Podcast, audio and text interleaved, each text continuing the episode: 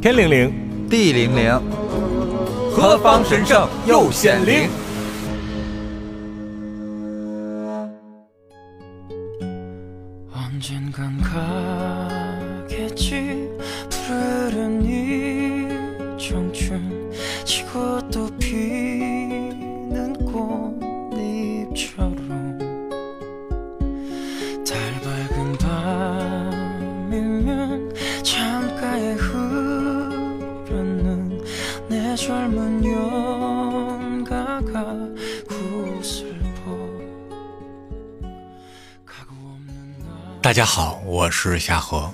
是小辉。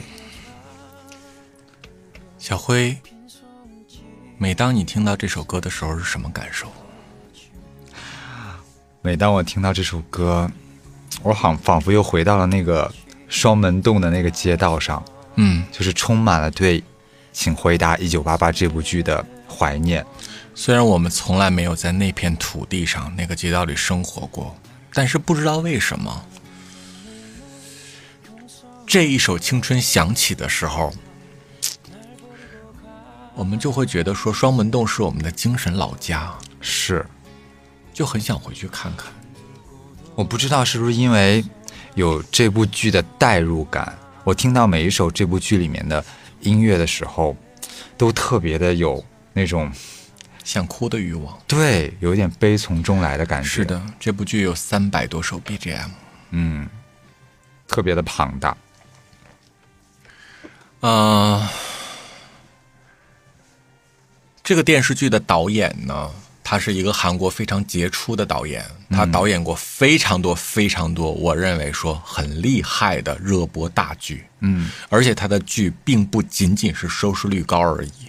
我觉得包括这个《一九八八》也好，包括他后面的作品《机智医生的生活》也好，都是韩剧里面的新时代标杆性作品。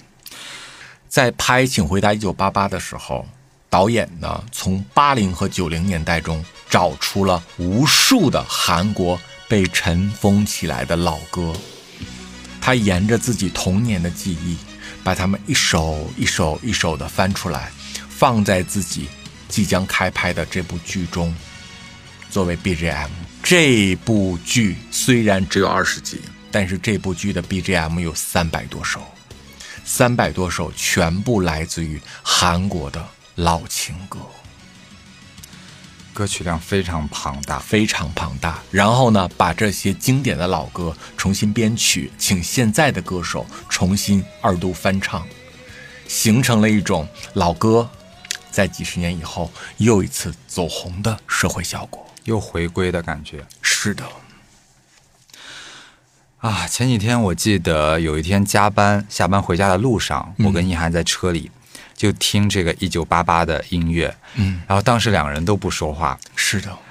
因为你不觉得听他们音乐的时候，你特别需要安静的状态吗？当我们都投入到一种情绪里的时候，我们会彼此默契到什么？大家内心此刻都有一幕剧在上映。是我不想这个时候去打断对方。我当时就跟一涵说：“我说啊，为什么《请回答一九八八》之后就再也没有像它这么好看的剧了？我现在都能回想起来当时我们追这个剧的样子。嗯，当看完最后一集的时候，我印象特别深刻。我跟夏荷通了一个电话，我们俩都特别的遗憾。遗憾的点是，我们再也看不到双门洞了，我们再也看不到豹子女士了，我们再也看不到他们之间的这些故事了。就甚至有一种想哭的感觉，好像你把一个老朋友送走的感觉。嗯，这部剧呢，算是韩剧里面非常特殊的一个存在。嗯，呃，可以毫不夸张的说，这部剧是韩剧历史上的一道丰碑。是它在中国的豆瓣网上，目前没有人可以超越它。你猜它在豆瓣上打多少分儿？九分以上吗？九点七分。哇塞，将近十分了。呃，我只能告诉你，《霸王别姬》是九点六。比《霸王别姬》还高个零点一分。在电影领域里面，只有一部电影是比《霸王别姬》分儿高的，嗯，《肖申克的救赎》，哦，然后就是《霸王别姬》。在剧集里面，到九点七的凤毛麟角。即便是国剧的经典中的经典，《大宅门》九点一，但我觉得一九八八实至名归耶。在这里呢，我觉得我想画蛇添足的，给很多可能还没有看过《请回答一九八八》的嗯，听众们普及一下一九八八到底是什么。这个太值得普及了。对，啊、虽然一九八八是一个脍炙人口的韩剧啊，但是我相信还是有人没有看过它的。一定有那么此刻的这一番废话呢，仅仅是给这些还没有看过的人做一个安利是，啊，请看过的人啊，倒背如流的人忍耐一下下。我觉得它能在那么多国家掀起一个风潮，可能因为跟它的主题有关系，因为它讲的就是这种家庭。邻里之间的亲情，而这个是所有国家的所有人民都会经历过的事情。因为如果你讲一个爱情片，如果一个人他没有很多的嗯爱情的经验、恋爱的经验，他可能没有那么多感同身受的地方。是的，但是亲情是我们每个人都经历过的。而且小辉这里面呢，我觉得这部剧能够创造一个历史神话，它有一个很大的点叫做怀旧。嗯，我们中国经历了改革开放，其实我们现在和八十年代的生活是霄壤之别的。当然了，我们今天过的最平凡的日子，都是在八零年代我们做梦都不敢想象的生活。是所以说这几十年来啊，国家日新月异，我们个人的命运也发生了地覆天翻的转变。那么我们纵观全世界，是否都是这样子呢？这几十年是否也是全世界翻天覆地的几十年，也都是全世界互联网取代了传统媒体的几十年？全球一体化嘛，大家都在往更好的地方发展。所以这部剧抓住的这个亲情与怀旧的点，我觉得可以说是突破了语言，突破了国界。然后这部剧里面，就像这部剧里面，它的每一首歌曲都是标准的韩式情歌。可是我们没有一个人因为语言的障碍说我们听不懂这首歌在表达什么。对，就特别神奇、特别玄妙的地方是，语言是不通的，但是我们每每听到《一九八八》的主旋律响起的时候，我们就特别的有代入感。我们都知道他在唱些什么。嗯，面对三百多首 BGM，你最喜欢的是哪一首？我最喜欢的是你不要担心。哦，其实青春也非常非常厉害，但是，嗯，青春可能有一点过于悲了，我觉得。那你不要担心这首歌，它又伤感，但是它又比较温暖。嗯这首歌总是出现在这个剧里头，家庭温暖氛围的时候，嗯孩子跟爸爸妈妈在一起沟通的时候，它经常出现。哦，所以我就很喜欢这首歌。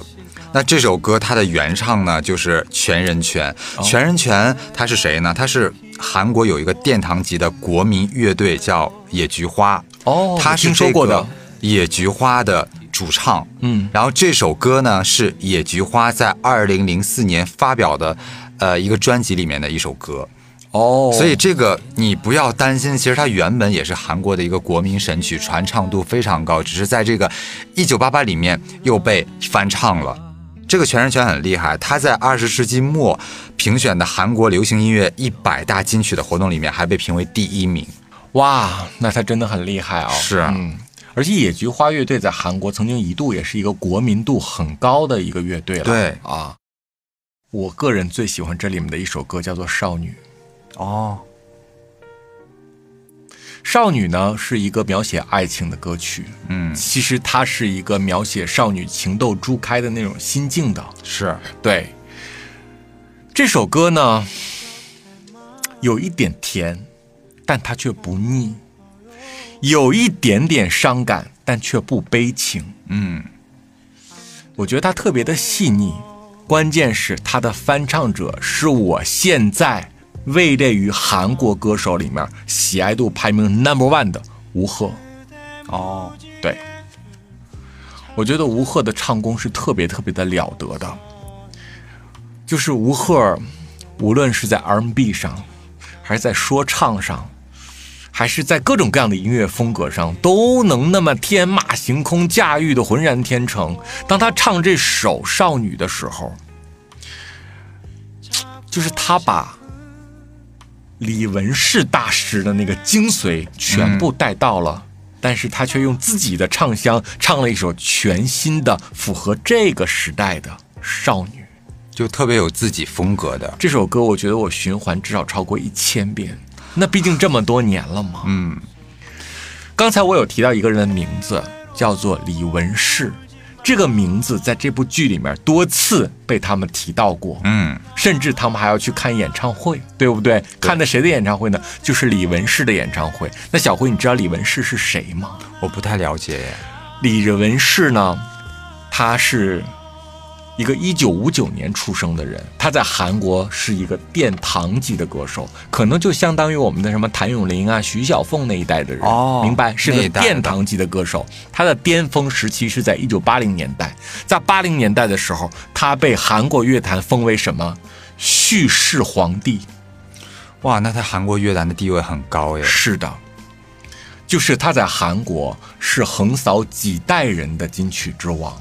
他为什么叫叙事皇帝呢？因为他只要开口唱歌，就像给你讲了一个故事，娓娓道来，流淌在听众的心里面。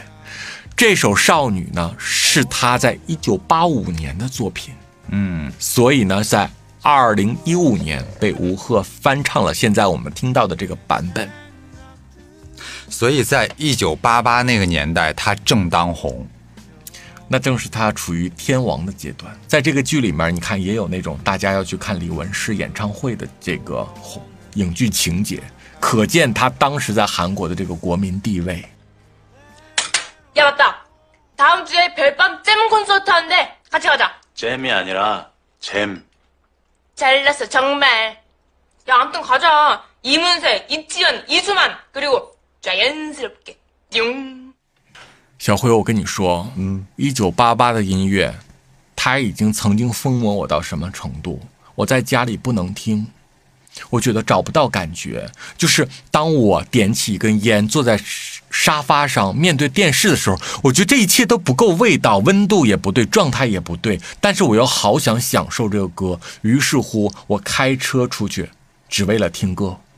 我漫无目的在高速公路上一圈一圈的开，就为了听这个专辑。我什么时候听爽了，我的心情什么时候畅游够了，我再回家。就你不觉得你在深夜独自一个人开车的时候，放一点这种有点伤感、有一点叙事感的这种歌的时候，你你会特别有代入感。小辉，你知道吗？有一些歌真的要开车听，嗯，而且一定要晚上开车听，因为首先晚上不堵车，再就是你知道，把车窗打开一点，有一点点微凉的晚风唰的吹过去的时候，尤其我爱抽根烟，对吗？点上一根烟，里面放一首一九八八里面的这种老情歌，哗，前面有一点昏暗的灯光，哎，味道就不知道怎么就那么对呀。你就随着这个音乐，随着这个歌声，会想起很多自己周遭的故事。自己内心就演了起来，五味杂陈，一幕又一幕。可是小辉，你不觉得吗？就在那一刻的时候，有的时候眼泪里面还会眼圈打一打转啊，嗯，可是就很爽，很享受。而且当咱们老朋友们坐在一起小喝几杯的时候，喝到那个浓情处的时候，想一起忆一下往昔，借着这个微醺的状态，就特别适合放一九八八的歌，那就特别适合 放青春，就很催泪。真的很催泪。就你就听着这个音乐，就会想起当年我们十几年前年轻的时候在一起的那个状态，一眨眼就过去了。我不知道为什么《一九八八》这个电视剧，它的魔性就是谁看了以后，谁都能想到自己的过去，不管他是哪个时代出生的人，他都能被感动到，他都感觉到自己又活了一遍，又穿越了，然后都能想起自己已经很多年不联系的朋友，甚至是已经疏远的家人。对，因为这部剧啊，他每一个人都代表了我们在真实社会中存在的一种性格，百花齐放，栩栩如生。而且里面每个人的性格又平淡接地气，又充满了层次感，又很真实。是的，就像我们小时候那种街坊邻里之间的关系，几乎是一模一样的。我跟你说，当他影片刚开场的时候，那个互相你家我家换菜的那个情景，哎，小辉怎么那么熟悉呀？那个不就是咱们小时候的画面吗？我跟你说，我那个对门邻居真的跟我家经常换菜，我家也是。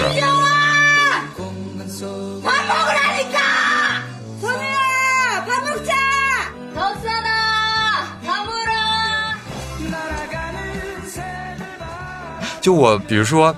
我家今天炸了小黄鱼，嗯。然后我妈就跟我说，你拿几条送到隔壁王阿姨家，然后过一会儿呢，王阿姨家买了西瓜，可能切几瓤给我们端过来，就这种，那个时候人与人之间的维系就是靠这种方式。是而且那个时候人们秉持一种远亲不如近邻的这个概念，对吗？所以对邻里之间的关系很在乎。而且邻里之间如果闹了别扭之后啊，你不觉得家长真的把它当个事儿，觉得抬头不见低头见的？可怎么打这个招呼啊？谁还不去赶紧联络一下，让女生出动，然后走动走动，对吗？想办法把它化解一下，圆哎，一下。对对对对对，你拿几个橘子啊，跟他说咱们家今天买了一箱，哎，嗯你这边比如说我买了点哈尔滨红肠，你给对方拿两根去，嗯然后我记得我家对门那个李阿姨，她呢最喜欢做的一道菜叫什么熏鸡，哦，熏鸡，对，然后呢，她就经常做这个熏鸡啊，熏鸡以后呢，把这个鸡啊撕的四分五裂的，给这家端一颗腿儿，哦给那家端一个翅，你明白？但是就感觉很温暖。就很朴实的这种邻里感情啊。是的。那这部剧里面你最喜欢的角色是哪个呢？谁呀、你干嘛这么我真是？很难取舍，因为我在这部剧，哦你知道，每个人面对这个剧的时候，问你说最喜欢的人是谁的话，我觉得大家都会纠结，因为这个剧里面有太多太多可爱的人。但是如果你让我选其一啊，排名 number one 最喜欢的罗美兰，哦豹子女士？对我真的、很爱她豹子女士真的，很可爱。她怎么那么可爱呀、她有太多经典的片段了。是的，我跟你说，就是他他去参加选秀放错卡带那块儿，我至少循环了十遍，对然后每一遍都笑到不行。 쌍문동에서 온 정봉이 엄마 노래하는 치타 라미란입니다. 계란이 왔어요. 굵고 싱싱한 계란이 왔어요. 씁니다. 就本来准备的很好去参加歌唱比赛，结果那个喇叭里放出来鸡蛋，对。鲜鸡蛋，对，他整个人就僵在那儿，而且你知道豹子女士的舞蹈造型已经准备好了，她像一只被定格的公鸡被一样，点穴的鸡。对，被点穴定格在那儿公鸡一样，然后就刚一直摆造型，然后那卡带里面就传出那个鸡蛋。那一段真的爆笑。对，而且他性格非常非常非常的鲜活。他性格很拔辣，他在里面扮演的角色叫罗美兰。小辉，这个名字你觉得有年代感吗？哦这个名字你不觉得特别 像那个时代的韩国老老艺人的 老一代女明星的名字吗？就这个名字一说出来，你觉得说他至少得是呃在四十岁以上，对吗？是，就是年轻人是不会给自己取这种名字的，就什么兰什么英类似的。就跟如果像咱们中国的上海女士，如果她告诉你说她的名字叫陈招娣，你猜她几岁了？就招揽的招，弟弟的弟，对吧？对，哎，上海人很喜欢起这种名字啊。老我觉得他可能生在民国年间吧，就有这种感觉。就家里多想要一个男孩子，所以就给年长的姐姐起名字叫招娣啊。对啊，就感觉这种名字一定是很有年代感的。所以面对这么一个充满年代感的名字，我觉得这个名字就很妙，很符合他。对，而且你不觉得就是像咱们 gay 对于这种特别大辣辣、特别飒的这种大姐，就天生有一种好感吗？对，因为我们对小女人不感冒嘛，嗯因为我们对女人没有那种肉体上占有欲，所以女人撒娇啊，女人卖萌我们看不见，我们反而跟那种比较帅气的、比较大拉拉的女生就好想跟她做朋友。因为豹子女士在剧里就是一个说一不二的家家里的主人啊，是的，对孩子、对老公都是。而且豹子女士生活中她就叫罗美兰。哦，她的真名就叫罗美。在这一部剧里面，大部分的演员她叫的名字和她本名是一致的。哦，他在生活中本名就叫罗美兰，而且我一直有在关注罗美兰。你知道罗美兰本身是一个很厉害的配角吗？嗯，就是他在韩国演艺圈的地位，就相当于怎么讲？香港的吴孟达，哦，黄金配角，黄金国民配配角，他在二零一二年的时候就凭《舞蹈皇后》提名了大钟奖的最佳女配角。他在二零一三年的时候也是一个作品提名了各种奖项的最佳女配角，那部作品叫做《素媛》，哦够厉害了吧？哦，素媛，我觉得也是为数不多的，在我们的国家，在中国的知名度很高的一个韩国电影。那当然了，《素媛》和《熔炉》这两哦部电影是在差不多七八年前，所有亚洲人全部都看过的电影，而且掀起了风浪。因为它体现的是社会事件嘛。是的，而且二零一四年，罗美兰又凭《我的爱我的新娘》提名了青龙奖最佳女配角。二零一五年的时候，有一部我超爱超爱的电影，我有安利过给你。嗯，里面罗美兰又在里面演了一个人，又提名了各大奖项的最佳女配角。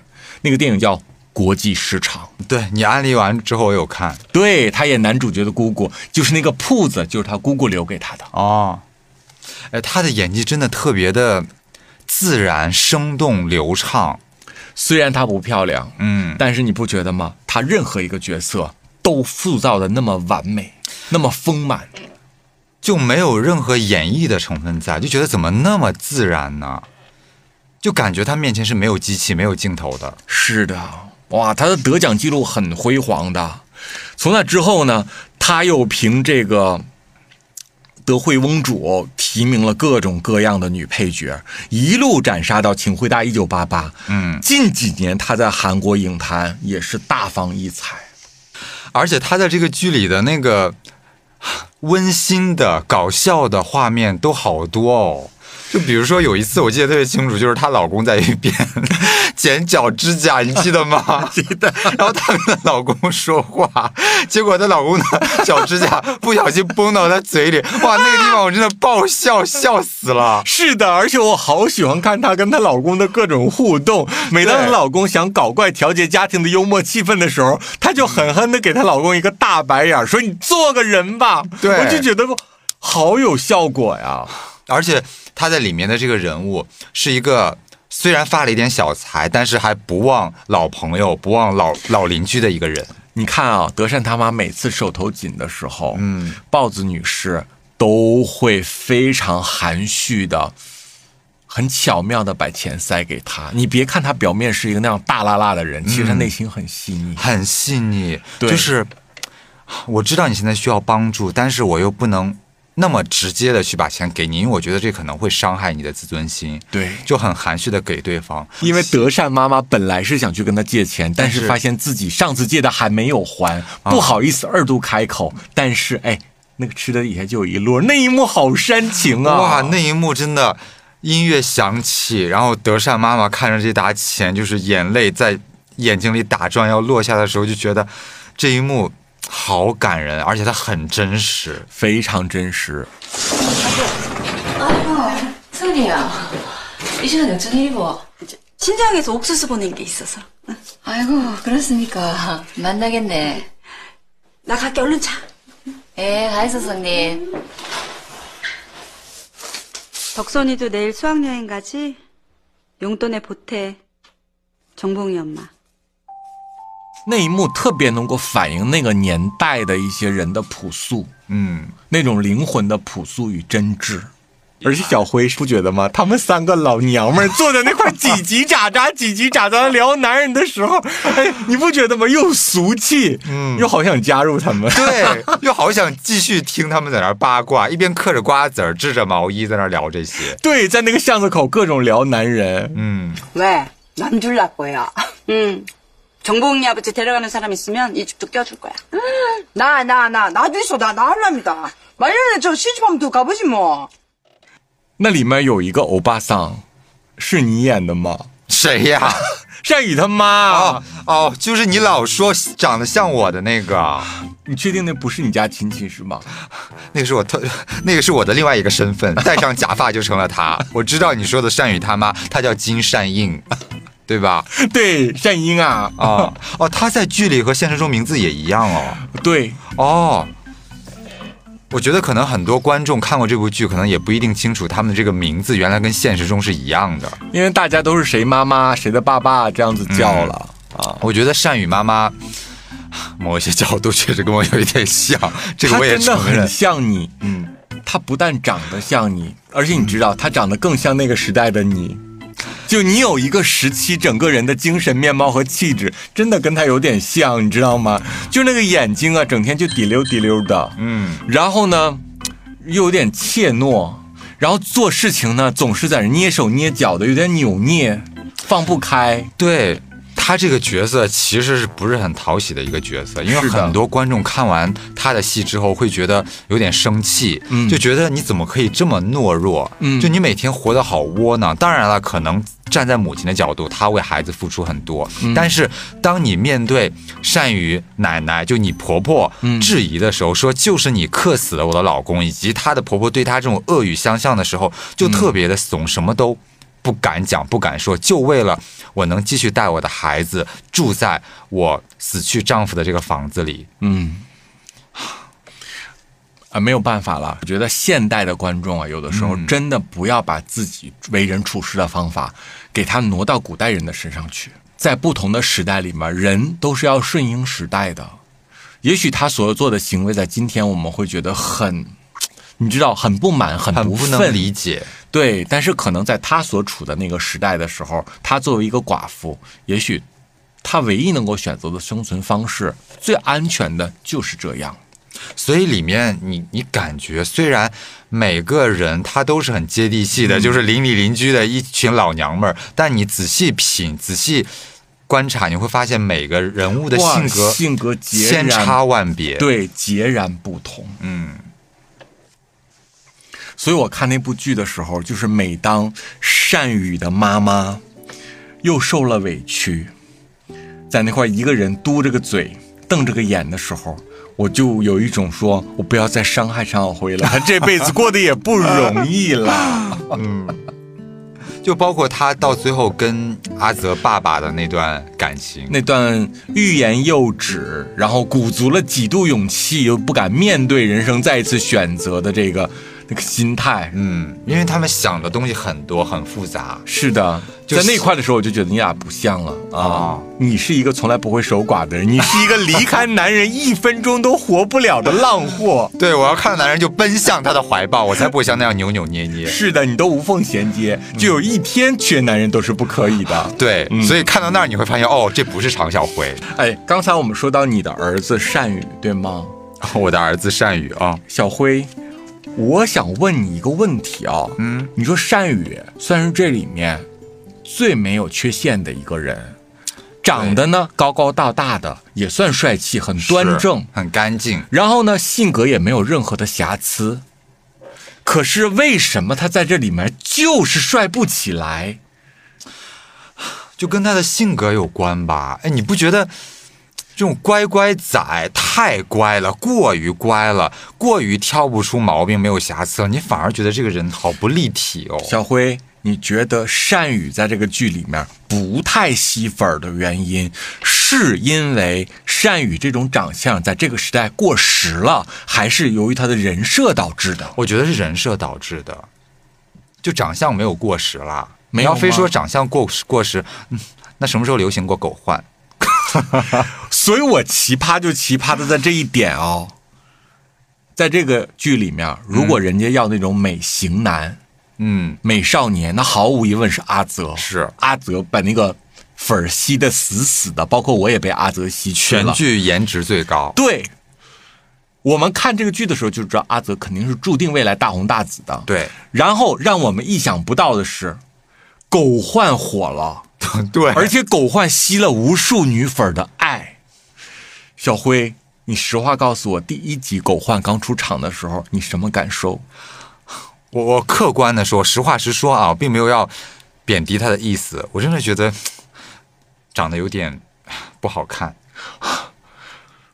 我告诉你们，当狗焕出来的时候，你知道我当时跟我朋友怎么说的吗？嗯，我说这就是古代的韩国人，就韩国人还没有进化到今天的时候，五百年前的韩国人都长成这样。就狗焕这样，我说你看这种啊，就是像这种，嗯、一张韩国人的脸里面装了一个山顶洞人的骨骼。啊，就是呢，有一些人是你在他脸上能挑出一两个好看的地方，剩下的靠氛围来支撑。狗焕是什么？无论你把他的每个五官单独拿出来，都是丑的惊世骇俗。说实话，小辉一度有一个朋友给我打电话说：“哎，你说狗焕长得有没有点像葛优？”你诚实的回答我。我想了想，我说说实话，现在的葛大爷比他好看，他长得有点像你葛优年轻时候，就八十年代的葛优。葛优还是挺端正的，现在看。因为现在葛大爷老了嘛，看起来比较祥和。但是葛大爷年轻的时候也是跟他一样，有点龅牙，然后龇牙咧嘴、尖嘴猴腮。葛大爷年轻的时候有点猥琐了，但是狗焕的眼睛长得还不如葛大爷，因为葛大爷眼睛不小，葛大爷眼睛比较大，只是他的眼神可能比较的猥琐。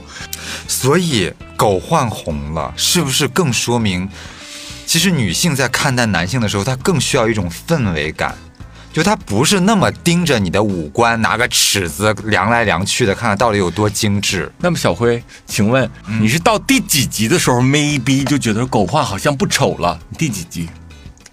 就是我看到大概，呃，狗焕有一点发现自己喜欢德善，并且暗戳戳的帮他去帮德善的时候，我就突然觉得他帅气了很多。你不觉得这就是一个男生的魅力，尤其对女性来说？就善宇长得吧，肯定是比狗焕要好看的，这是毋庸置疑的。五官是要比他精致很多，但是善宇这个角色就特别的不立体，他太乖了。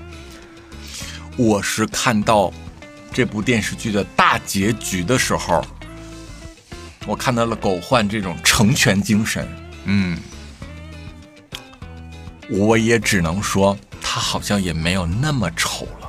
然后就只到这里而已。为了狗焕的颜值问题，我和林佑进行过很长期一段时间的 battle。后来林佑提出了一个论据，你来听一听啊、林佑说：“夏荷，你这么多年来都坚持狗焕丑丑丑丑丑丑丑，而且你对所有喜欢狗焕的都抱以极度不能理解，说他们都是瞎子。但是我来告诉你这是为什么，因为他说自己后来也被狗焕圈了粉儿，但他承认狗焕长得是不好看，但他为什么圈粉呢？他说，喜欢狗焕的人都是需要在爱情中有交流的人。哦，他说，因为夏荷，你人生的爱情模式太传统了。他说，夏荷，你人生的那种爱情的模式是现在直男都很少用的。就是你养着你的另一半，对，他说，为什么你在 gay 的世界里面看起来如此的格格不入？因为其他所有的 gay 的恋爱模式都很接近，就是他需要两个人是互相支撑的，对他需要一点独立，又需要一点平等，对，他需要一点交流，又需要彼此照顾，就他俩不可能仅仅是个皮肉关系。他说，所以你不太能够理解小辉的关系，你更不能理解我和我男朋友的关系。嗯，就是我们有的时候就是一个人，就是我们图的是这个人一个很复杂的东西，是这个人一个整体。但是他说你的那种模式，很多人认为很前卫，但是他没有想过你那个模式不前卫。我们这种叫前卫，你那个东西才是真正的复古。他说你夏荷的恋爱模式就跟中国过去旧时代的直男有什么区别呀？只不过你搞的是同性恋。对除此之外，你们没有任何区别。他说，旧时代的那些老爷们娶姨太太，他们管对方什么工作、什么学历、思想能不能交流吗？他们只看一样，年轻漂亮。对，只要你年轻漂亮，我就养你。嗯，你不用出去，就花我钱就行了。对，他说，所有那种老一代的做生意的大哥们，对吧？做房地产的、做矿的那帮大哥们，请问，他们二婚三婚时候找的太太们，你觉得他们考虑了思想吗？他们考虑了独立吗？他不就是你长得漂亮，我就给你砸钱花花花吗？砸到你爱我为止。所以有一天我才突然听到林佑说，其实常永辉才是 rocker，我也想了一下这个事情，好像他说的还是真的有几分道理。如果从他那个角度出发的话，所以基于他这个论调，他就解释了你是永远不可能喜欢狗焕的，因为狗焕的优点是你不需要的。因为狗焕就是很照顾对方、付出型，而且默默隐忍型，就这种类型是最受女生喜欢的。所以我刚才才说，其实女生看男生的时候，没有像你这样，其实包括 gay。找另一半的时候也没有像你这样，你是什么呢？你恨不得拿个尺子，你去人家贴人家脸上，哎，你这个眼距，你这个鼻宽，你这个眉头，你这三围肩宽，对你这个颅顶，你这个腿小腿长度，你恨不得就这样去量，然后用这个标准去判断你是不是个美男子，你能不能跟我在一起？但是很多的人他找另一半是看一个氛围的，就是。我们能不能交流？你能不能照顾我？你能不能对我好？我跟你在一起有没有安全感？尤其是女生，她们很在意这些。所以，为什么狗焕圈粉，就是跟他在这个剧里的这个人设、这个角色形象很有关系。他的人设后期已经大过他的五官，所以他就开始吸粉儿了。因为如果你只看五官的话，善宇的五官明明比狗焕好非常多啊，为什么善宇没有狗焕圈粉呢？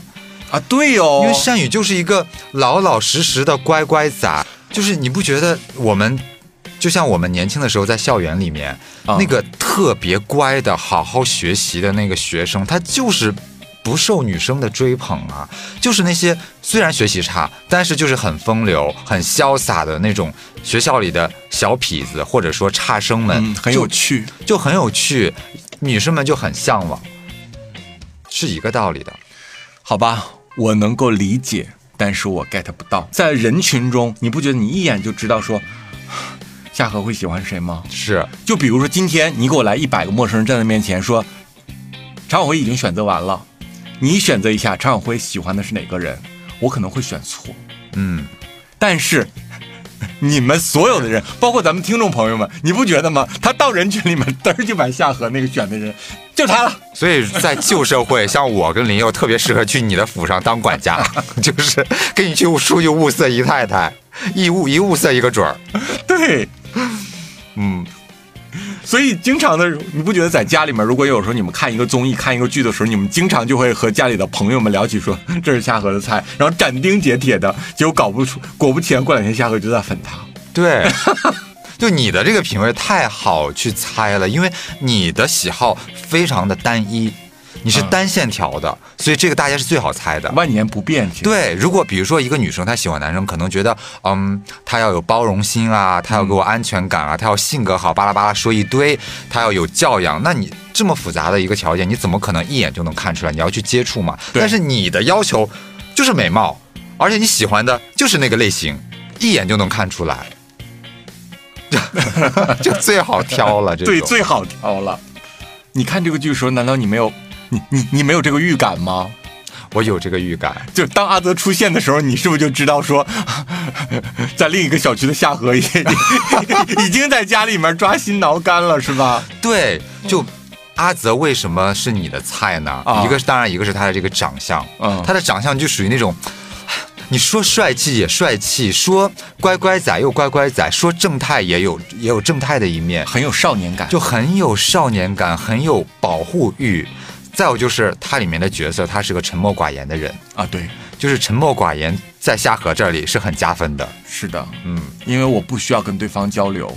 对，他又很有才华，又沉默寡言，又长得那样一张无公害的少年脸，就是夏荷的最爱。嗯，但他确实也是很多观众的最爱啦。可是我的品味那也绝对是大主流，好吗？嗯。有一天，我有个朋友叫李梦，他是个演员。嗯，有一次我去深圳，我碰到他，他跟我喝酒，《隐秘的角落》嘛，啊，《隐秘的角落》里面，对对对，有他。然后呢，我们就聊对方喜欢谁，喜欢谁。然后过了几天之后呢，就聊一些喜欢的男演员。李梦就说：“夏荷，我发现了一点，嗯，你为什么对于男女演员这个审美是这么大的差别呢？”我说：“我怎么差别了？”比如说，他说：“你认为美的女人，你把舒淇排在很前面哦，然后你把很多名模排在很前面，莫文蔚啊之类的。对，然后你觉得莫文蔚很漂亮，很迷人。然后你说你特别的不喜欢什么徐若瑄啊、林志玲啊这些，嗯啊，就是你对于一些选秀女团的妹妹完全无感。然后他就说，他说可是，你粉的男演员就跟直男粉的那些女团有啥区别呀？只是换了一个性别而已。只是换了一个性别呀。你他说你喜欢的这些朴宝剑呐、吴世勋呢，这都主流，的不能再主流了。嗯，所以我们反推一下，是不是在直男的世界里，我们可以理解他们喜欢这种年轻漂亮的鲜鲜肉美眉，但是他们在看待男性的时候，男演员的时候，他们喜欢的又是另外一挂的。他们可能喜欢，比如说他们觉得段奕宏很棒。对，啊。他们觉得孙红雷很很棒。啊，对对对黄渤很棒，所以就是只有当你摒弃掉完全的与性无关的时候，你才能真正的去欣赏对方。是的，嗯。但阿泽也确实好看了，而且阿泽确实也像我们当时预判的一样，就是全剧最红的就是他。但是 我不知道为什么啊，嗯这个剧到最后，德善是跟阿泽在一起了，啊，但为什么我就是 总感觉他们俩没有 CP 感呢？我不知道是我只有我这样想吗？小辉，我从我的理智上，我是希望他跟阿泽在一起的，嗯因为我觉得阿泽更好一些，无论是经济条件、事业能力，还是这个长相，都好于狗焕。但是，当德善跟阿泽接吻的那一刻，小辉，你知道吗？我就我在沙发上捶大腿，我说不要啊，他不是你的，他可能并不喜欢女生，你不要亲他。对，我就觉得他俩好，好像姐弟的关系，或者是好朋友的关系，就特别没有 CP 感。当阿泽那么腼腆的在海边上奔跑，连鞋都不愿意脱的时候，我小辉我没有办法想象在床上阿泽怎么去扑倒德善这样一个野姑娘。就尽管说啊，最后那个德善跟阿泽在一起，好像是一个最完美的结局，但是我总觉得跟狗焕相比，好像狗焕跟德善是更有 CP 感。他们俩更像是真实生活中会存在的一对儿情侣。对他们的性格是更能契合到一起的。德善是一个野姑娘，然后呢，狗焕呢有自己的霸气，有自己的容忍，有自己的担当。是一个不善表达，但是心中很有数的大男人。我可以默默的照顾你，可以放任你的任性。对，但是在该出手的时候，我一定把你揽在怀里。对，就是，所以我我也想象不到德善跟阿泽在床上会是一个怎样的画面，我好不想去想这个画面哦。说实话，那朴宝剑至少在那个剧里面，那是一个完美的小受的化身啊，那个基本上符合了所有人对兽的终极幻想。嗯，所以我不知道有多少的那个听众朋友跟我们有同样的感觉。如果你也有相同的感觉，请留言告诉我们。所以最后他们接吻的时候，我就想说不要啊，就是嗯，没有必要搞那一出了。就是阿泽现在可能还小了，就是你们谈一谈恋爱，玩一玩就可以了，因为过不了多久他就出柜了。是是有这种感觉在。不是你不觉得阿泽他的所有的表现形式，那个人都不是直男吗？嗯，就朴宝剑长了一张特别无公害的脸，就感觉跟女人 发生点什么关系特别的违和。所以朴宝剑这张脸，你不觉得很不生动吗？嗯，我们客观的讲，这部剧拍完以后，每个演员都红了，在事业上都上了一个台阶儿。是，但是呢，狗焕在其他影片里面的表现，我觉得是可圈可点的。嗯，呃，塑造能力其实挺强的，而且很生动，很自然。对。但是呢，朴宝剑呢，这部剧之后呢，就晋升为韩国电视剧的一线小生。是，可是从这部剧之后，朴宝剑的戏都没法看，因为你当你把朴宝剑拉到一个大男主的位置上，让他去跟宋慧乔谈恋爱的时候，你不觉得那个戏真的是一点儿看的，就是你根本就没有办法看下去，哎呦，不是，我觉得朴宝剑跟宋慧乔更没有 CP 感。就是侄子和老姨。对他跟德善没有 CP 感，但至少看起来还是同龄人，就对感觉可能就是两个好朋友。但他跟宋慧乔啊就特别他跟宋慧像乔那部剧，我就搂了几眼，我就不看了。我是觉得说，搞什么呀？嗯，就是好好的孝敬你老姨。我后期呢对朴宝剑的这个感觉就淡淡的降下来了。嗯因为这个戏播了播完了，到现在已经有六年了嘛，我差不多粉了他个两三年之后，就淡淡的被别人取代了。那比如说后期的南柱赫什么的，就渐渐走、走我心里，我心里装不了那么多人，所以要出去一个。那朴宝剑现在就被我吞在了门口。我还以为你心里至少能装三千人呢。你是一个好能装鲜肉的心哦。我很能装，但是你知道吗？就是我的中间的那个最顶端的那一层的那个心尖儿尖儿上，心尖儿尖儿上只能装一两个人哦啊，那里面有一个不万年不动的吴世勋，旁边有一个人是可以偶尔上来下去的。那现在朴宝剑在我的心里已经下去了，为什么呢？小辉，我们必须客观的承认，朴宝剑是一个特别没有演技的人。我没有看过太多他其他的作品。我看了一些，包括今年的徐福，嗯，他和孔佑，孔佑都救不了他的演技。他跟孔佑搭，嗯，应该孔佑演技吊打吊打他吧？差不多吧。因为你看完朴宝剑所有的作品，你会发现他就一招，嗯，卖萌，然后微笑，露着两排白白的牙，他就这一个。他塑造不了任何角色，他演所有的角色其实都是阿泽。嗯，但是你知道，随着年纪的变化，随着不同的新人的出现，你会渐渐对他就麻木了。而且，如果论那种挑逗的荷尔蒙的吸引力，那我觉得可能南柱赫更神秘一些。而且其实当时我们喜欢朴宝剑，也有很大一部分成分是这个角色的代入感。是的，其实我们爱的是阿泽。所以朴宝剑在韩国才是真正的叫流量明星。嗯，他就属于跟咱们中国的流量明星很像，人气超高，演了一大堆大制作，但是口碑都不怎么地。嗯，所以我觉得德善还是跟狗焕最有 CP 感了，无论是剧里面还是现实中。现实中他好像真的跟狗焕在一起了，对他俩真的在一起了。OK，就在一起吧，也挺好的。阿利亚道 圆了我们的一个梦。狗焕和李慧丽小姐，你们就好好的在一起。嗯，这样的话呢，朴宝剑先生就可以永远保持单身的形象。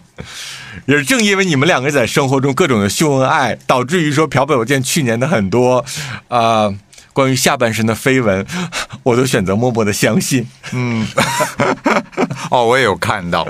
对，但是我觉得，反正我是有一个误判的啊我觉得当时是不是你也有误判？就是我们判断朴宝剑。这部剧结束之后一定会大红大紫，结果他真的很红了，跻身一线小生的行列。啊但是我们看这部剧的时候，觉得演德善的这个李慧丽，她也会大红，因为她真的把德善这个人刻画的太好了，而且演技可圈可点。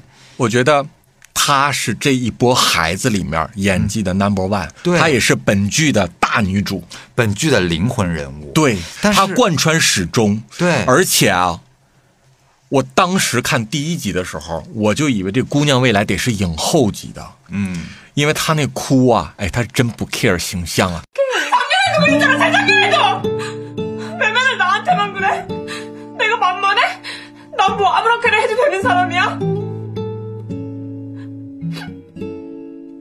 왜 나만 계란후라이 안 해줘? 내가 계란후라이 얼마나 좋아 对，咧着嘴，鼻涕哈喇子就那么往出淌的哭，特别没有包袱。特别没有包袱，而且她的眼神真的很像那个年代的穷人家的野姑娘。嗯，就是吧，你说漂亮吧，仔细看也挺漂亮的，但是你乍一看吧，土里土气的，一天感觉到 打扮的吧，就是也愣头青一样的感觉，就并不是那么的传统美女，但是她完全把那个感觉抓住了。还有一个演技炸裂的戏。她的狗腿舞哦，哇！哎，我跟你说，那个狗腿舞一般人跳不出来，那个很难呢。而且尤其人李慧丽原本是女团的，跳舞很好。你知道，对于一个跳舞很好的人，要故意演出一个不会跳舞的这种那种 肢体不协调，不协调的感觉是很难的。对而且。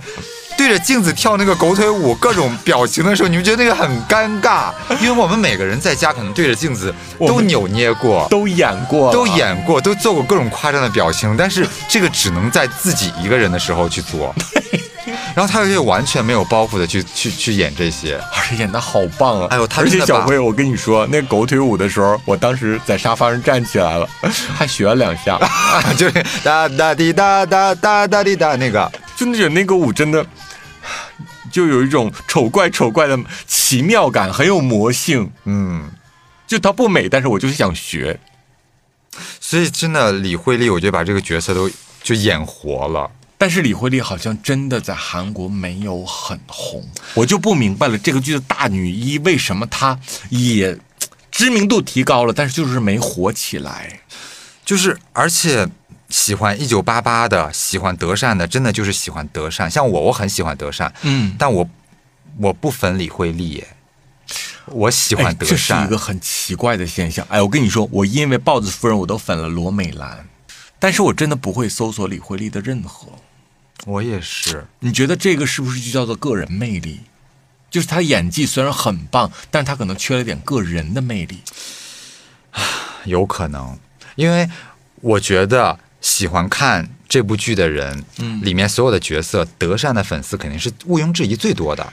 因为如果要而且他演的是真的好，有好几场他的戏我是记忆犹新。小辉，那里面有一场戏啊，我特别的喜欢，嗯。而且那一年韩国的百想大赏上也把这场戏在体育馆里面给所有的明星们重新重温了一下那个片段，就是德善吃冰激凌的那场戏。哦，我知道，就是他生气了，跑到巷子口去坐，结果碰到了下班回来的爸爸。嗯，结果爸爸给他买了个冰激凌，让他一个人独享这个冰激凌。然后他就回头吃着冰激凌说一句：“阿爸，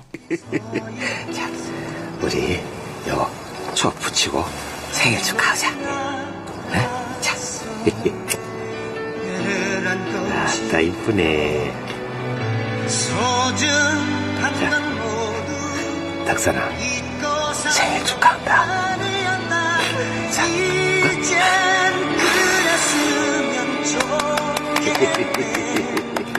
아빠도 먹어. 아니 아니 아버지는 느끼한 거 안 좋아하거든. 而且我好喜欢那场戏。那一幕也诞生了一个非常经典的台词，这个台词被很多人去引用，就是当时德善爸爸看着德善吃冰淇淋的样子说：“爸爸也是第一次做爸爸。”是的， 아빠 엄마가 미안하다. 잘 몰라서 그래.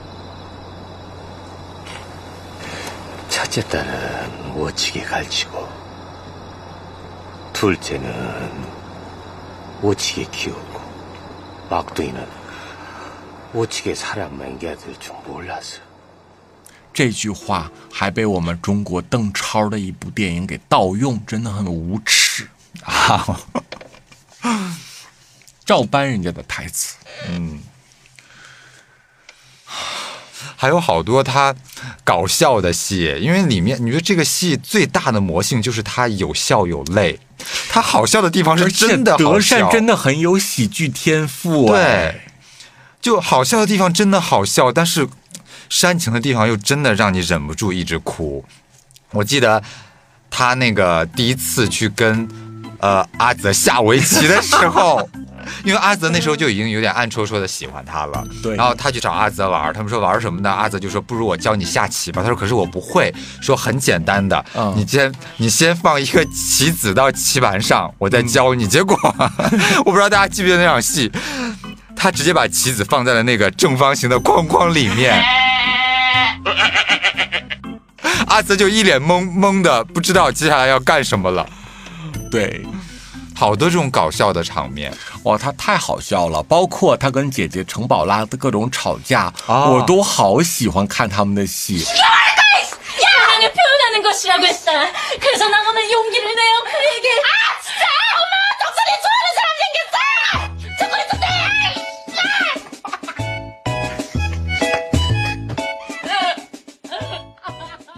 而且我不知道为什么因为宝拉总是欺负德善嗯我在剧里面有几个 moment 的时候，其实是蛮讨厌宝拉的。哦宝宝拉这个角色不讨喜啦，说实话。我真的很不喜欢这个角色，我觉得他，尤其在前面四五集的时候，他总是欺负德善，莫名其妙的，就让我很愤怒。他就仗着自己是老大，仗着自己有父母的宠爱，所以就老是就耍一让着妹些论资排辈儿的东西，嗯，而且他总是去 diss 他的妹妹。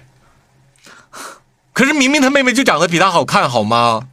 而且那个有一场戏特别有名，就是德善偷偷穿了他姐姐的夹克，你记得吗？对对对去学校，结果呢，就是突然接到了电话，打到学校里来，因为你没发现他们爸爸妈妈也很怕宝拉，对，很就很怕这个大女儿，打电话说，打电话说你姐姐一会儿。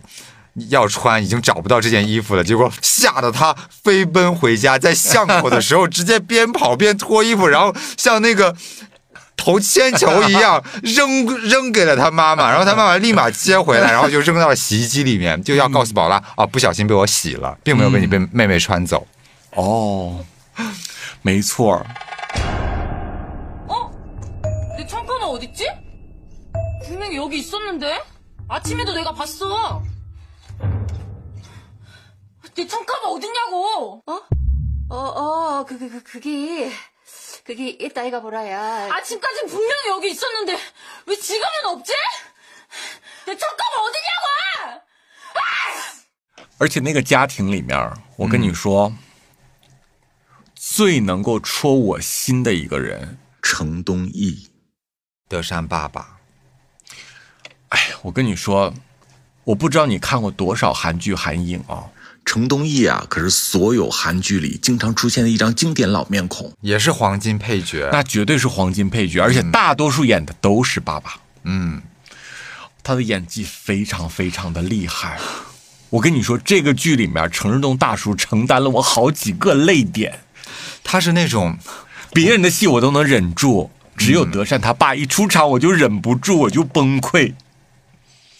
你印象最深的是哪一场戏？有一场戏是宝拉要出去念书了，哦，我记得。然后呢，他爸爸就是假装若无其事的就出了门，像往常一样。其实他爸爸没走，是在巷子口等着宝拉那台出租车开过来。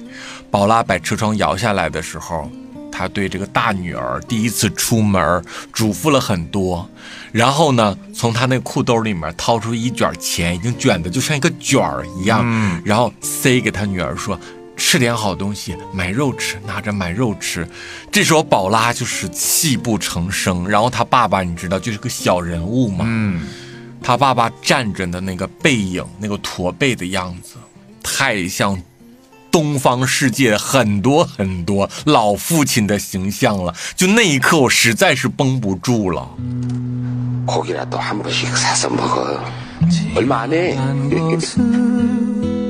그건 나 학생 식당서 그 500원짜리 사서 먹지 말고 고기라도 한 번씩 사서 먹어.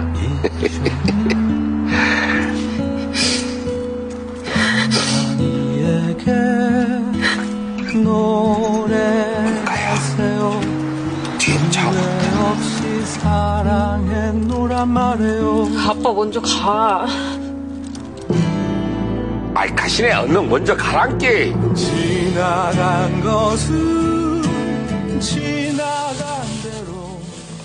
就是那种亚洲父亲的隐忍克制，他表达的特别好。一个窝窝囊囊的老实人，嗯，这辈子呢谨小慎微的活着，谁都不敢得罪，又要养一家的儿女，压力很大。对，性格呢比较的怯懦，不敢得罪人，嗯，自己有点不自信，不敢去给儿女们动不动就乱撑腰、乱承诺，但是内心呢又特别装着这个家，总是用一些非常隐晦的方式来表达对家人的在乎与爱。而且程东一大叔牛逼的一点是什么？他没有什么动作，他就站在那儿杵着，然后你就想哭。对，就我也想到了一场我印象特别深刻的戏，就德善爸爸的戏。嗯就他们家不是住那个半地下嘛，嗯，他们家是，而且还是豹子女士租给他便宜租给他们的因为那是半地下人家过去的房子。啊、对。然后就因为他们家住半地下，所以德善的妈妈经常抱怨德善爸爸，就说我们家一直住在半地下，你也不想办法。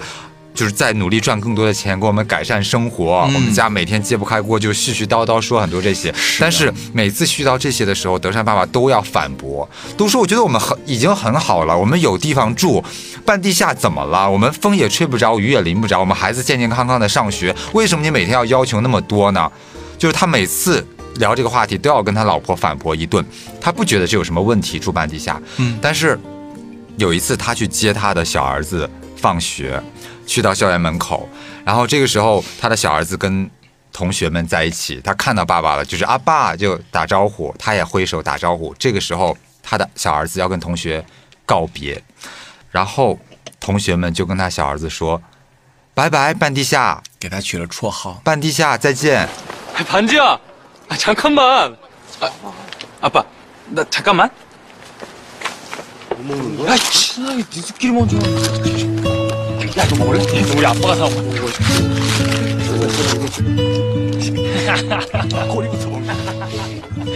他爸爸才知道，原来他儿子在学校的外号就叫“半地下”，就因为他们住在半地下室。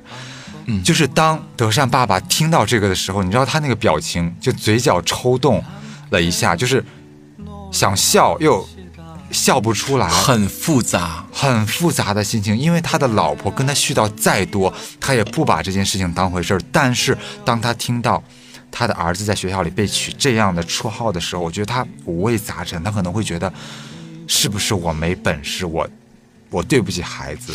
可见程东一大叔的演技是真的了得。对，你不觉得吗？他没有任何夸张的表情，嗯也没有任何过多台词。当他看见这一切的时候，你知道他的脸属于什么？只有细节在动，但是大方向他脸是没有表情的。但是那个细节传递了所有他的想法。对，就一点微微的微表情，就散发出来很浓郁的情绪。是的，这就是他厉害的地方。是我跟你说，你没发现吗？很多不会演戏的演员总是企图用夸张的表情去表达情绪。我现在愤怒了，我就要皱着眉头，我才能告诉你我愤怒；我开心就大笑。他的心走不到角色里面去，所以他就养成一个志士，哭啊哭就是那个样子，像琼瑶剧那样哭，嗯笑哦笑就像那个喜剧演员上哈哈哈搞那种假笑。他认为说，我只要把这个哭笑都做到了，我这个人物基本上就掌握了。他无法说什么，就是我先要把灵魂注入到角色里面去，然后我在他那个角色里面去喜去悲，不需要任何夸张的东西，反而特别真实，特别的流畅，特别的行云流水。是的，而且这个剧演到后面的时候，有几场戏也是让我特别的动容。你还记得吗？当宝拉赚钱之后，给他爸买了个衬衫，但是买小了。哦，他爸坐在那个饭桌我记上得，还一个劲儿的夸那个衬衫质量真好啊，说不小不小啊。我说我最近太胖了，结果那一呼吸的时候，那个衬衫的扣儿啪崩出去了也，就那一幕又爆笑又心酸。 아빠 근데 와이셔츠 딴 거 없어? 왜 그렇게 작은 걸 샀어? 터진 엄마? 같이 내 모르는 소리 하고 있네. 아, 이게 딱 누가 아버지 제 사이즈. 어? 아, 요즘은 유행이 피다게 입는 게 유행이요. 나 씻어. 어. 你要说起爆笑搞笑这部分，我觉得有一个人咱不能忽略他，嗯，谁？豹子女士她老公。哦，对， 你记不记得每次他跟德善见面，他们都有一段秀？对，就好像那是一个什么舞，我也不知道，就嘿呀哈哟的那个。那个好像是来自于韩国那个年代的一个电视里面的经典表演啊、哦。所以他们见了以后就各种哎咕哎咕哎咕。哎 哥，疼他着。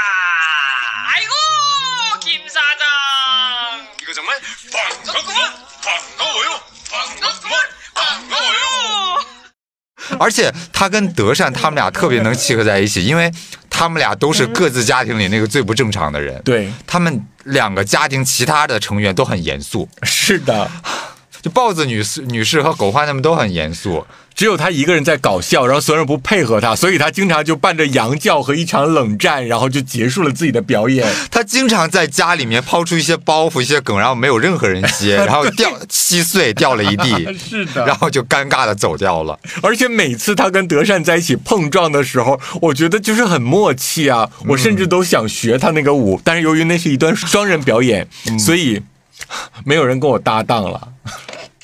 而且，虽然他这个角色你看起来很搞笑抓马，但其实这角色挺难演的。很难演，尤其那个演员的年纪不大，他是个八零后呢。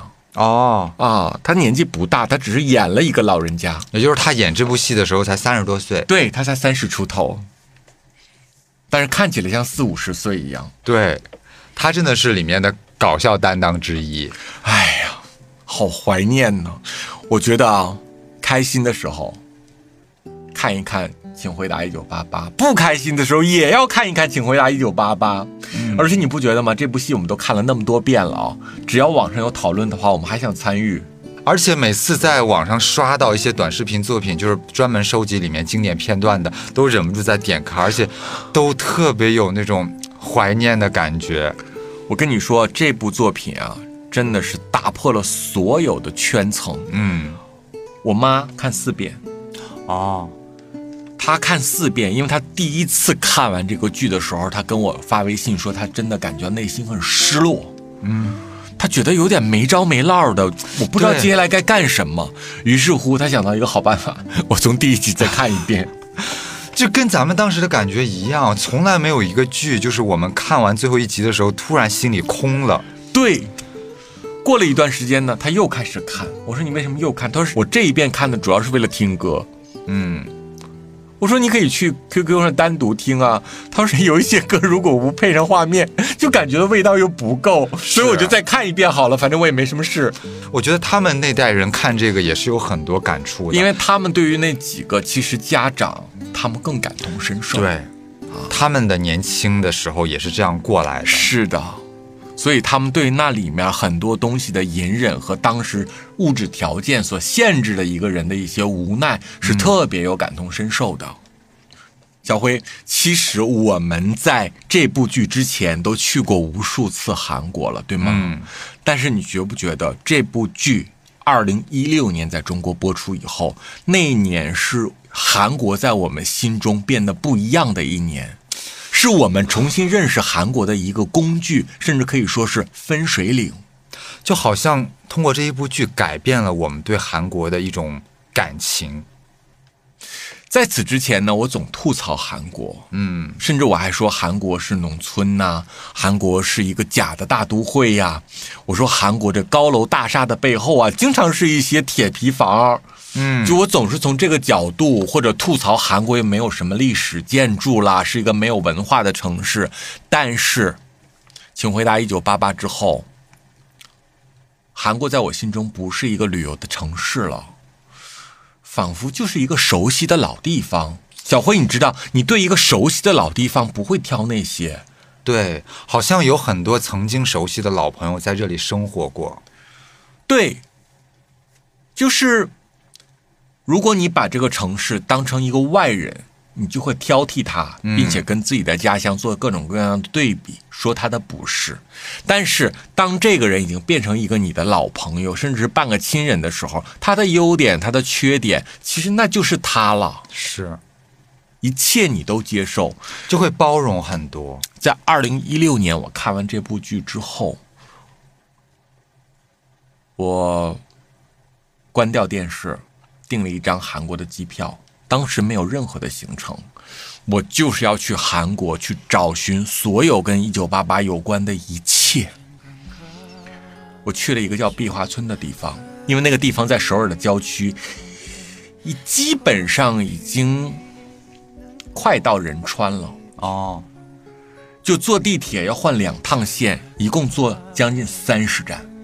哇，那很远，很远，很郊区的地方。就是你从地铁站走出来的时候，你是一个中国人都碰不见的，因为没有游客跑到那里去，那都是一些老小区。为什么？因为这个剧曾经在那块取景来着。哦，它非常的本土，非常的 local，因为那个地方呢，后来没有经历过什么城市改造，嗯所以它还是当年的样子。那个小区呢，就是很像矮楼，红砖的。小区楼与楼之间还有一些儿童玩的转转椅啊、跷跷板呐、都生锈了。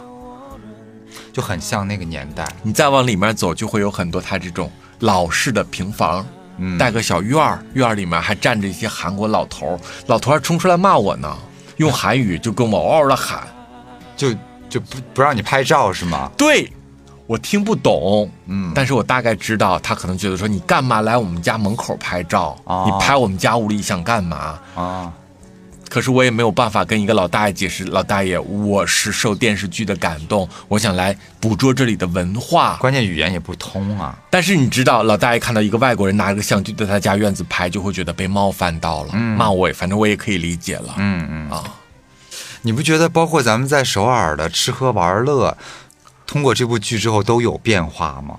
小辉，你记不记得以前我总跟你吐槽韩国没有好饭店，没有大饭店？对啊，但是这部剧之后，小辉，我不再追求大饭店了。我觉得人干嘛一定要搞包厢，一定要有饭店呢？咱都到了外国了，也没人认识咱们，咱们整天摆那个谱给谁看呢？对吗？呀，摆什么架子呀？你说你整天整个大包厢，也没有俩人守着个桌子，你说你这不是浪费吗？对吧？嗯哎，你不觉得这部剧之后，我们去韩国有的时候就在一个小店里吃吃烤肉，啊甚至我还被你们拉去一次大棚，你知道吗？哎，对哦，还拉你去我人生唯一一次去那种塑料大棚吃饭，就是你们带我去的，在在哪儿东大门那边好像。啊，就是好像是冬天的时候，没错，也是一个大冬天，一说话哈气老么长，在里面吃东西，然后他们带我去吃一些，你知道吧？就是那种很便宜的酒啦，然后那种炒年糕啊，就那种东西。就你不觉得冬天的时候，你在这个首尔的街边，像这种路边摊，用一个塑料大棚给你裹住，里面也挺保暖的。然后你吃一点里面的那种串串，喝点那个味增汤，然后喝一点他们那个本地的烧酒，也蛮有一番滋味的。跟老朋友聊聊天，真的也是别有一番味道了。而且，我觉得咱们应该更爱首尔的冬天，我个人更喜欢首尔的冬天，嗯，秋冬都可以。就是，嗯，你去那儿过冬天的时候，就觉得它虽然很冷，啊我虽然哆哆嗦嗦的还要跺脚，从那个塑料大棚出来之后，觉得哎呀哎呀还要跺脚，但是就是把自己身体抱住的时候，又觉得哇。好温暖哦，不知道为什么这就是为什么小辉，你知道我不太喜欢去海南的原因吗？哦，因为那儿没有四季。那四季都是夏天，那人生过什么意思呢？四季都是夏天的地方，你不觉得人穿衣都挺没有品位的吗？你看那广东人打扮的，那他们也没那么多衣服可挑。你说一年一年到头穿 T 恤、穿短裤，小辉，我说几个地方：广东、广西、海南，你不觉得吗？哎，这地方的很多本土人，哎，一年四季就给我穿个拖鞋，塔拉塔拉塔拉塔拉的、短裤、背心儿，而且短裤背心我看也不是说很好的牌子。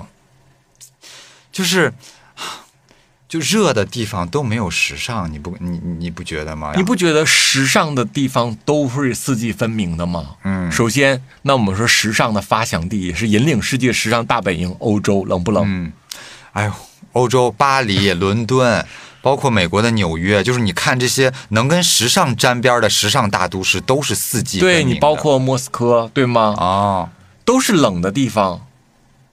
你就包括，说实话，呃，我小的时候第一次去广州，因为在我童年的时候，我觉得广州还是个蛮时髦的地方。嗯，大城市，结果我第一次去广州的时候，我都吓死了，小辉。因为我们哈尔滨人啊，就是很喜欢买衣服啊。我们那儿的人都是把大头的钱买衣服，嗯，这个是一个本土的习惯。你不信，你可以去采访，从历史上，从父辈上一代就是有钱都得先买衣服，嗯而且要买好的衣服、贵的衣服。所以你会发现，不管家庭条件什么样的人，都要买一个貂皮大衣。那一个貂皮大衣便宜的两三万，贵的话好几十万的都有，你知道吗？对，没去过东北的也听说过东北东北人爱买貂这件事儿。对，那貂肯定是代表它高贵，所以大家才心驰神往嘛，是对吧？所以，我去了广东之后，十几岁的时候，我是从广东火车站下来的，广州站，老广州站。小辉，我当时都以为说这就是广州，我是不是走错了？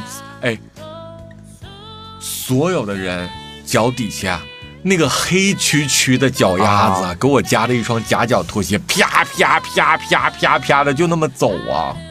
所以我觉得你喜欢首尔的冬天，是不是也有一个原因，就是因为冬天可以换各种各样的大衣、羽绒服。我跟各位朋友说，如果你是一个对冬装也要求变化的人，你一定要去首尔。嗯，首尔的羽绒服世界之最。而且特别适合我们亚洲人，特别符合我们的审美。因为你知道，很多人的夏装很精彩，秋装很精彩，但是冬装就很枯燥。嗯，但是首尔的冬装不枯燥，而且特别有品质。所以小辉，你都知道，我家动不动就是柜子一柜子的羽绒服，而且你发现我每年都在售卖之中，然后每年还都买一柜子，都是在韩国买的。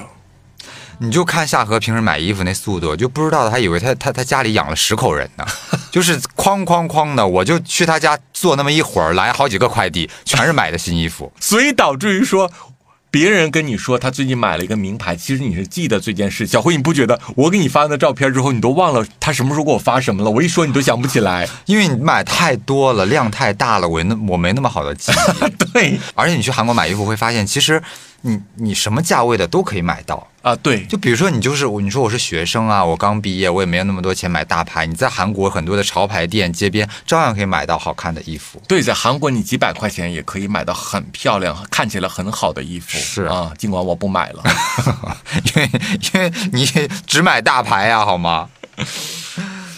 哎呀，但是啊，就是虽然我们对韩国的感情通过这部剧都有变化，嗯。但我的变化还是仅仅限于吃喝玩乐，而夏荷的变化已经涉猎到韩国人了。就是看完这部剧之后，慢慢的，他的情人也好，他的正牌男友也好，全都变成了韩国人啊！对，我就啊，不要再给咱们祖国的同胞们嗯添恶心了，我就改去霍霍韩国人了。但是，就刚才我们对韩国、对首尔进行了一大番的描述，我也想借这个节目想说两句，就是我想说的话，就是，嗯，就有一些网友啊，大家不要一听到有人夸奖国外好的地方，就总是本能的要跳出来，就说那有什么好的？那儿有的我们国内都有，那儿还没有我们国内发达呢。那儿有冬天，我们国内也有冬天，我们国内哪儿差了？就不要一下子就。非黑即白，好像别要那么玻璃心的，不要那么不自信的，就是对任何事情都要影射到自己身上。好像别人只要一夸国外好的地方，就给别人扣一个你不爱国的帽子，我觉得太夸张了。咱真的没必要这么不自信。我觉得，但凡有一些视野和见识的人，其实也不会这么说了。嗯。你知道他们耳朵里听闻的那个韩国人和我们接触的韩国人并不是一类人。嗯，我接触的韩国人要比一般人多一些。我觉得每一个年轻人对于中国其实都是很崇拜的。嗯啊，当然也许他们有不同的意见，没有跟我来表达，但是他们跟我表达的都是觉得中国有很多很厉害的地方。比如说，其实我安排过很多韩国的男生来中国，主要是北京参观。所以那一年你会发现，我月月去长城，是我月月去长城干嘛呢？我是陪外国友人欣赏中国的古典建筑，让他们开开眼，看看我们中国的历史建筑是多么的宏伟。我觉得每一个人都赞叹北京真的很大，然后真的很发达，因为韩国没有什么文化古迹嘛。当他们去故宫、颐和园、万里长城的时候，哇，他们就猛拍照啊，然后又发给他们本地的朋友，很骄傲的。嗯，还有呢，就是我也接韩国的很多男生来北京过过年，对吗？对，然后我都给他们准备那中国的年夜饭，哇，他们吃的都不要太开心，因为你知道韩国人吃饭很简单，他们上哪儿去搞一桌子菜去啊？他们就一个盖浇饭吃一吃，对吗？大不了今天吃个烤肉而已，他们没有那么多可吃的，所以他们是很欣赏中国的，因为这部剧给了我非常多的改变，然后。接触多了以后呢，我也发现了韩国男生的一些优点和缺点。韩国男生的优点是什么呢？我觉得蛮有礼貌的，嗯，然后呢，在物质上还蛮懂得感恩的。因为韩国不是一个流行大家互相动不动就给对方花钱的那么国家。韩国你知道，男女朋友之间相处很多年了还 A A 制呢。哎呦，你就全世界打着都能找，也是咱中国人算是最大方的那一种了。是的。然后呢，缺点是韩国男生呢可能比较抠门儿，但是小辉对我来说这个缺点我看不见，因为他抠门大方不重要，你也不需要他给你买什么东西。对，所以他的缺点呢我看不见，然后他的优点呢我又能享受到，嗯，所以我就久而久之呢，就是对也交了一个韩国男朋友，然后他身上我觉得也有很多阿泽的影子。我觉得看完这部剧，我们对韩国的感情有一点点变化的原因之一，还有就是，其实我们跟他们在那个年代的时候的经历是很相似的啊，比较接近。对，你不觉得吗？虽然说亚洲国家也有很多，但是中国跟韩国，我们当年的这个发展轨迹，还有家庭观念、亲情观念、邻里观念是很近似的，所以我们在看这个剧的时候，其实是能看到很多我们当年小时候的那种影子的。是的，从而就很怀念那个时候。是的，一九八八这部剧呢，它真的是一个宝藏剧目。嗯，你会发现，不同国籍、不同年代的人都能够在这部剧里边找到自己可以抚慰心灵的东西。是。那么，之所以各个国家的人都如此的沉迷这一份怀旧的情感，大家到底在追忆什么？嗯，追忆的是往昔时代人与人之间。毫无心防的那份诚实与坦白，在彼此面前不需要扮演，不需要伪装，大家就做那个最朴实的自己。那一切其实是今天的人最怀念，也是最憧憬的东西。你知道，小辉，人懂得了怀旧，就预示着说他学会了珍惜，对吗？对。所以从这一点上。我真的希望，不管是哪个国家吧，能再多诞生出几部像《一九八八》这样幸福、温暖、疗愈的好作品。来，让我们在一曲老歌中，跟听众朋友们说一句丹姐的经典对白：再见。